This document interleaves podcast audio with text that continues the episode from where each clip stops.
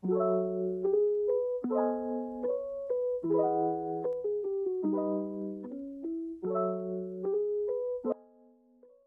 guys, selamat datang di podcast pertama Siti Nurfaiza Pipi. Di kesempatan kali ini aku bakal sedikit cerita nih tentang masalah skoliosis.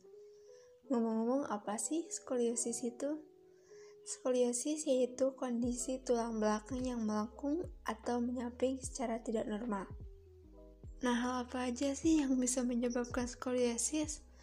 Skoliosis ini bisa disebabkan oleh beberapa faktor nih. Yang pertama, cedera atau infeksi tulang belakang. Atau yang kedua bisa juga karena bawaan lahir.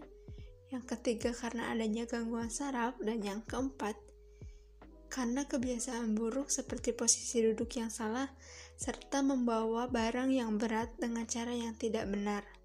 Gejala skoliosis ini dapat dilihat dari tubuh penderita yang condong ke satu sisi, salah satu bahunya lebih tinggi, salah satu tulang belikat tampak lebih menonjol, serta penderita mengalami nyeri punggung bawah dan tinggi pinggang yang tidak rata. Kalian takut gak sih tanpa kalian sadari kalian itu mengalami skoliosis? Pengidap skoliosis dewasa seperti kita jika tulang belakang dibiarkan melengkung semakin parah, bisa menyebabkan sulit bernapas loh. Nah, makanya untuk teman-teman yang merasakan gejala yang aku sebutin tadi, bisa langsung lakukan pemeriksaan ke dokter ya.